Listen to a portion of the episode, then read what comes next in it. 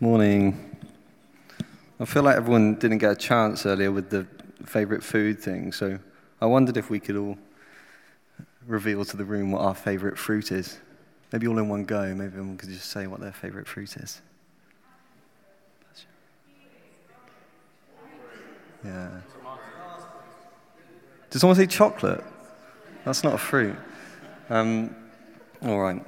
Uh, mangoes are my favourite fruit like joy. I can't get enough of them. Uh, but as we heard in the Mary Oliver poem just now, capably read by Adrian, The Mango, our decisions about what to eat can quickly get complicated. As Mary Oliver tucks into a tasty bit of fruit, it suddenly becomes a morally questionable event. The poem says, When I began to eat, things happened. All through the sweetness, I heard voices, men and women talking about something, another country and trouble. It wasn't my language, but I understood enough. Jungles and death, the ships leaving the harbours, their holds filled with mangoes.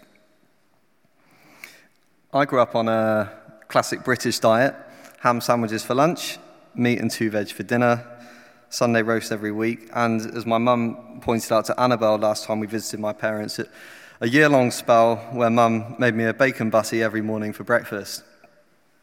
I'm sorry. Uh, I love meat.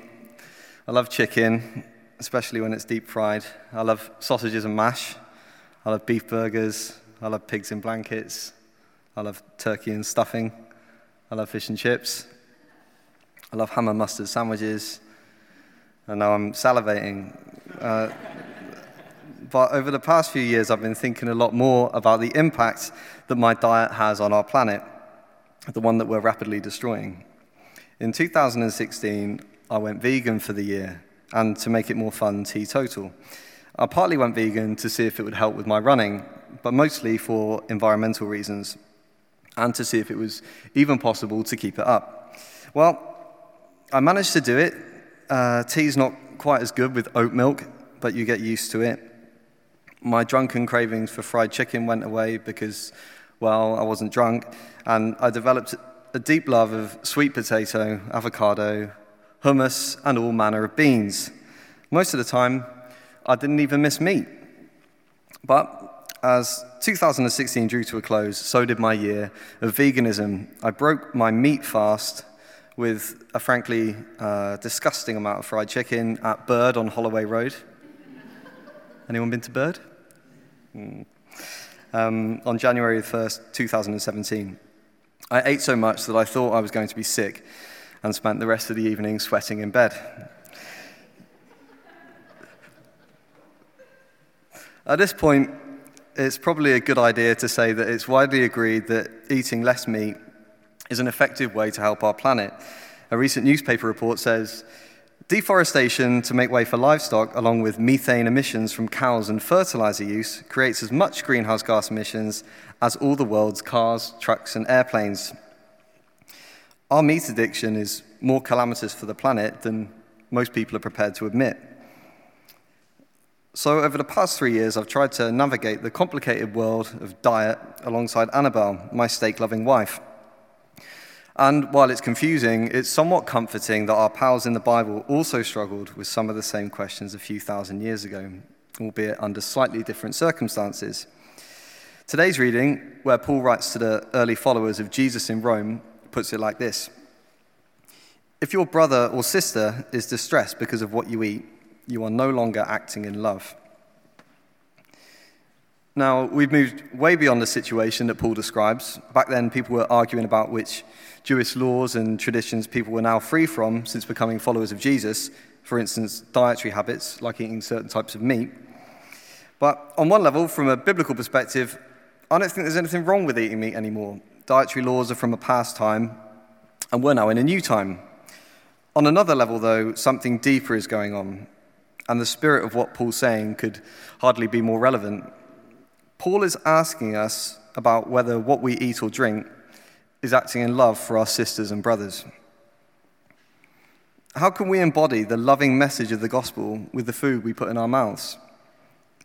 If our decision to eat meat contributes to climate change, which disproportionately affects people in other countries that are more vulnerable to extreme weather conditions, is that acting in love? If we were to act in love for people across this world we call home, would we eat less meat? It's questions like these that have led me to my current diet, where I try to eat only one meaty meal each week. But as with many things in life, there are grey areas. On Tuesday, I found myself at a fancy Norfolk pub dealing in venison. It was on a large patch of land that was home to 1,300 deer. Venison comes from deer, in case I wasn't sure. Um, while looking over the menu, I felt a bit weird about eating one of these majestic creatures that we'd seen while entering the pub. But as Annabelle pointed out, eating something killed in the next field is about as low impact a meal as you can find. Eating the deer forms part of controlling their population levels. And as it turns out, the venison sausages cooked over an open fire were to die for.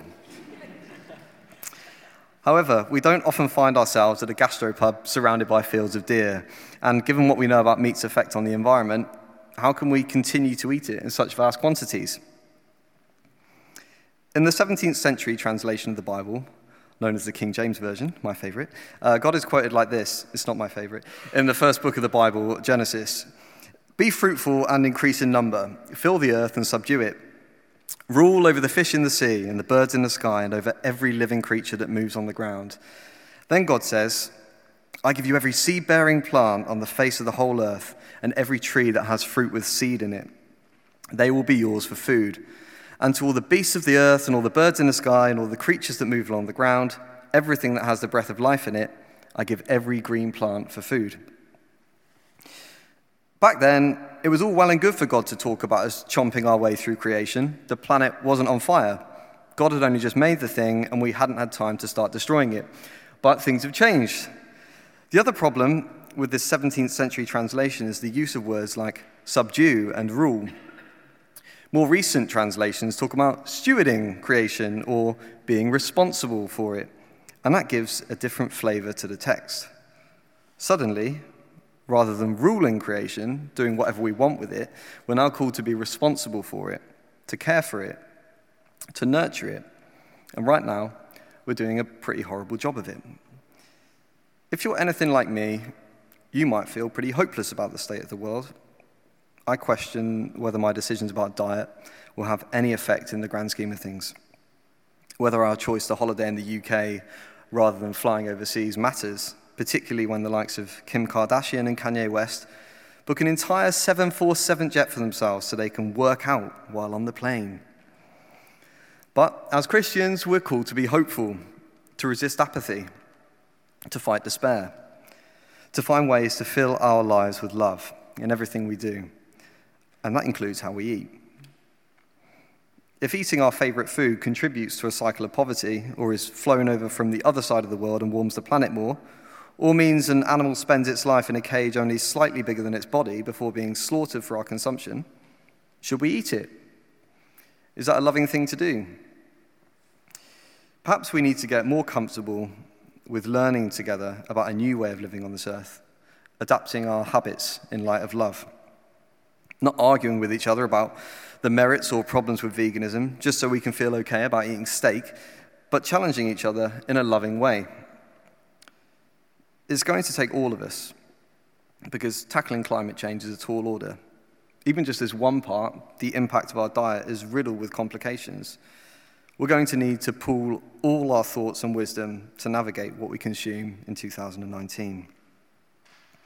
So let's talk about it, preferably over food. Food that we've tried to source and prepare in a way that's as loving and kind to the planet and our fellow planet dwelling humans and animals as possible. Let's think about vegetarianism and veganism, about buying local and organic and fair trade, about checking the ingredients on a packet to see if they contain palm oil. Let's think about the packaging our food comes in, whether it's recyclable, whether we can avoid it entirely.